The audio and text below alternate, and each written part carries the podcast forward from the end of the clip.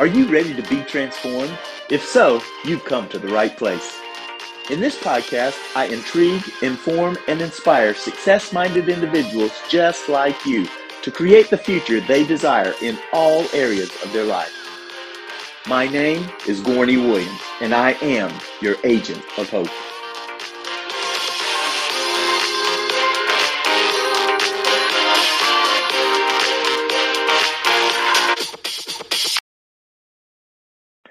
Well, welcome again to our Thursday Thanksgiving Victory devotional series.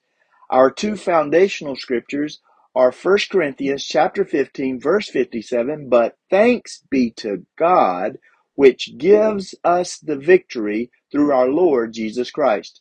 And then 2 Corinthians chapter 2 verse 14, now thanks be unto God who always causes us to triumph in Christ and makes manifest the savor of his knowledge by us in every place.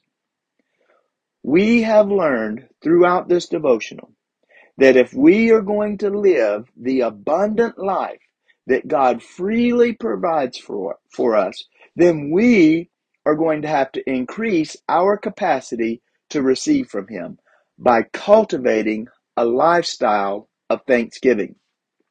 We also have learned that you cannot be gracious to someone who feels, believes, thinks that they deserve it. If someone thinks that they deserve something, they have taken it out of the realm and the possibility of grace. And with God, that is a huge, huge problem because with God, it is all by grace. Everything. Today, let's look over in the book of Luke, book of Luke, chapter 15. Here we see a very familiar story. It's the parable of the prodigal son. As I read it, let's notice something that's relative to what we've been talking about regarding grace. Luke chapter 15, down in verse 11. And he said, A certain man had two sons. And the younger of them said to his father, Father, give me the portion of goods that fall to me. And he divided unto them, to both boys, his living. And not many days after the younger son gathered all together and took his journey into a far country, and there wasted his substance with riotous living. He just blew it. He wasted his inheritance that his father had given him. Wow. And it says, and when he had spent all, there was a mighty famine in the land, and he began to be in want. And he went and he joined himself to a citizen of that country. And he and he sent and, and this citizen and he sent him to feed his pigs in the field. Ugh. And it, it goes on to say that, that the, the, the guy got so hungry while he was feeding those pigs that he was even tempted to eat the pig's food. And it says that no man gave unto him. Verse 17. And when he came to himself, wow. You know, some people have to get low before they come to themselves. They have to lose everything. Don't be like that. That is being hard headed. That's being stubborn. You could be thankful today without losing anything. You could be thankful today, and that will qualify you to have grace to keep what you have.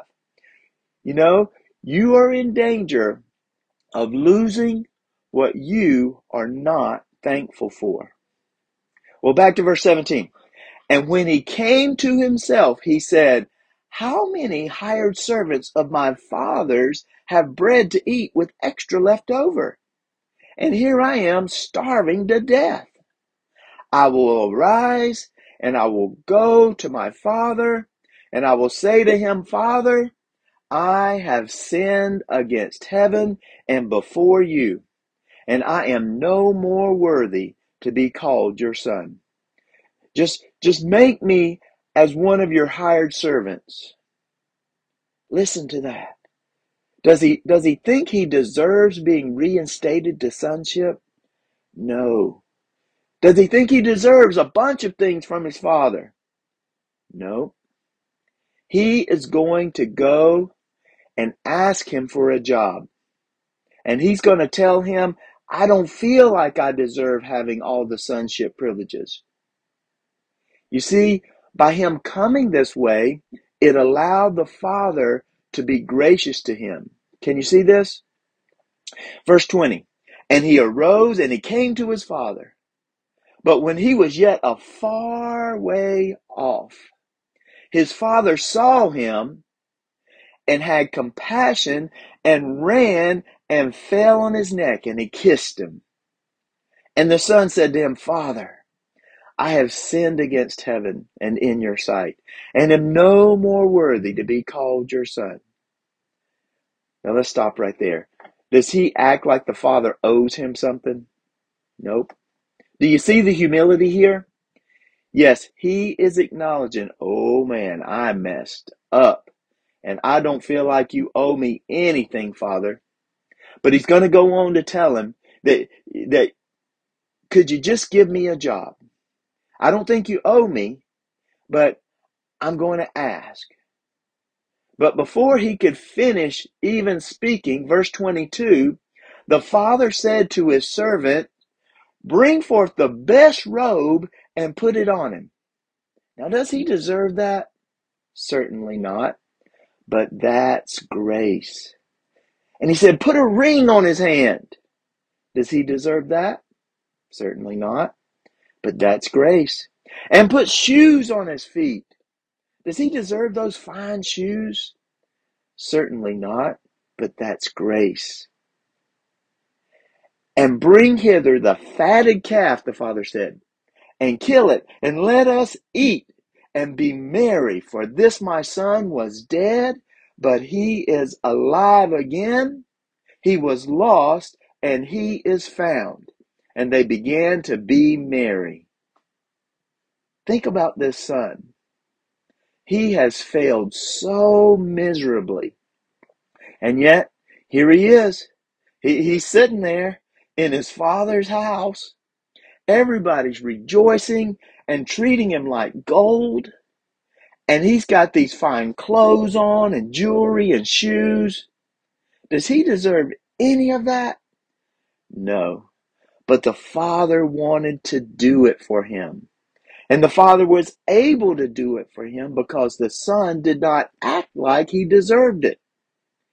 He doesn't come in there acting like, yeah, yeah, yeah, I've been gone for a while, but, but, you know, I, made some mistakes, but, uh, I, I should still have all this. And, and, and of course you owe me because I am your son.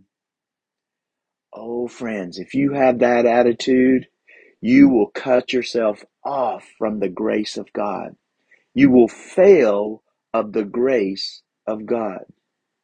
And that is exactly what was happening with his older brother. Beginning there in verse 25, his older brother came in from the field and he hears all this music and dancing. And he called one of the servants and he asked him, What is going on? And he said, Your brother has come, and your father has killed the fatted calf because he received him safe and sound. And he was angry, and he would not go in. Now let's stop right there. Is he thankful? Is he thankful that his, his younger brother didn't die out there in sin? No, he's not thankful at all. He's not thankful that his brother is back home safe. He's not thankful that there's been this reconciliation between his younger brother and the father. He's not thankful at all. He's mad. Remember what we read previously over in the book of Hebrews, chapter 12, verse 15? It says, looking diligently, lest any man fail of the grace of God, lest any root of bitterness spring up, trouble you, and thereby many be defiled. Is this elder son troubled? Yes, he is. Is he angry and bitter? Absolutely. Listen to verse 28. He was angry and he would not go in the house. So his father, get this, his father came out and entreated him. Man, does he deserve the father to come out? No, but this father was so gracious. And isn't this a beautiful picture of the Father, God? How gracious He is, how merciful He is. Verse 29 And the elder son said to his father, Lo, these many years I served you, and I never transgressed at any time your commandments. Now, who believed that one? Anyway, and, and yet you never gave me a young goat that I might make merry with my friends. But as soon as this your son was come, who wasted and devoured your living with harlots, you killed for him the fatted calf. Now let's stop here again. Is he bitter? Obviously. He is bitter. Is he thankful? No way. No way. Can you see the connection? If we begin to be unthankful, if we begin to be bitter, we cut ourselves off from the grace of God. It is a sign that we are failing of the grace of God. Verse 31, verse 31. And the Father said unto the Son, I know you are always with me, and all that I have is thine. Now get this picture. This elder son has been doing without for year after year after year. He didn't know what even belonged to him. He was failing of the grace that the Father had extended to him, getting more and more bitter by the day. Why? Because he's unthankful. He has this, I deserve it, I'm entitled attitude. Don't let that happen to you, friends. Cast it aside and say, No, no, no, no, no, no, no. Father, I am not going to feel that way anymore.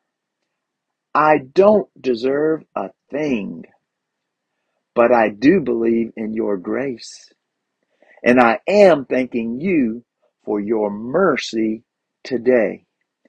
Thanks be unto God who gives us the victory through our Lord Jesus Christ.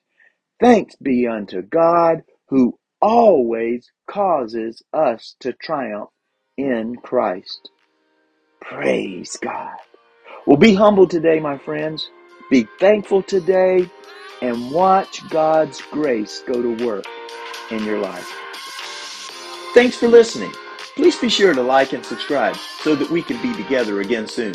And for more information, check out the website at gorneywilliams.com. Until next time, as it says in Romans 12:2, don't copy the behaviors and customs of this world, but let God transform you into a new person by changing the way you think. Then you will know what God wants you to do, and you will know how good and pleasing and perfect His will really is.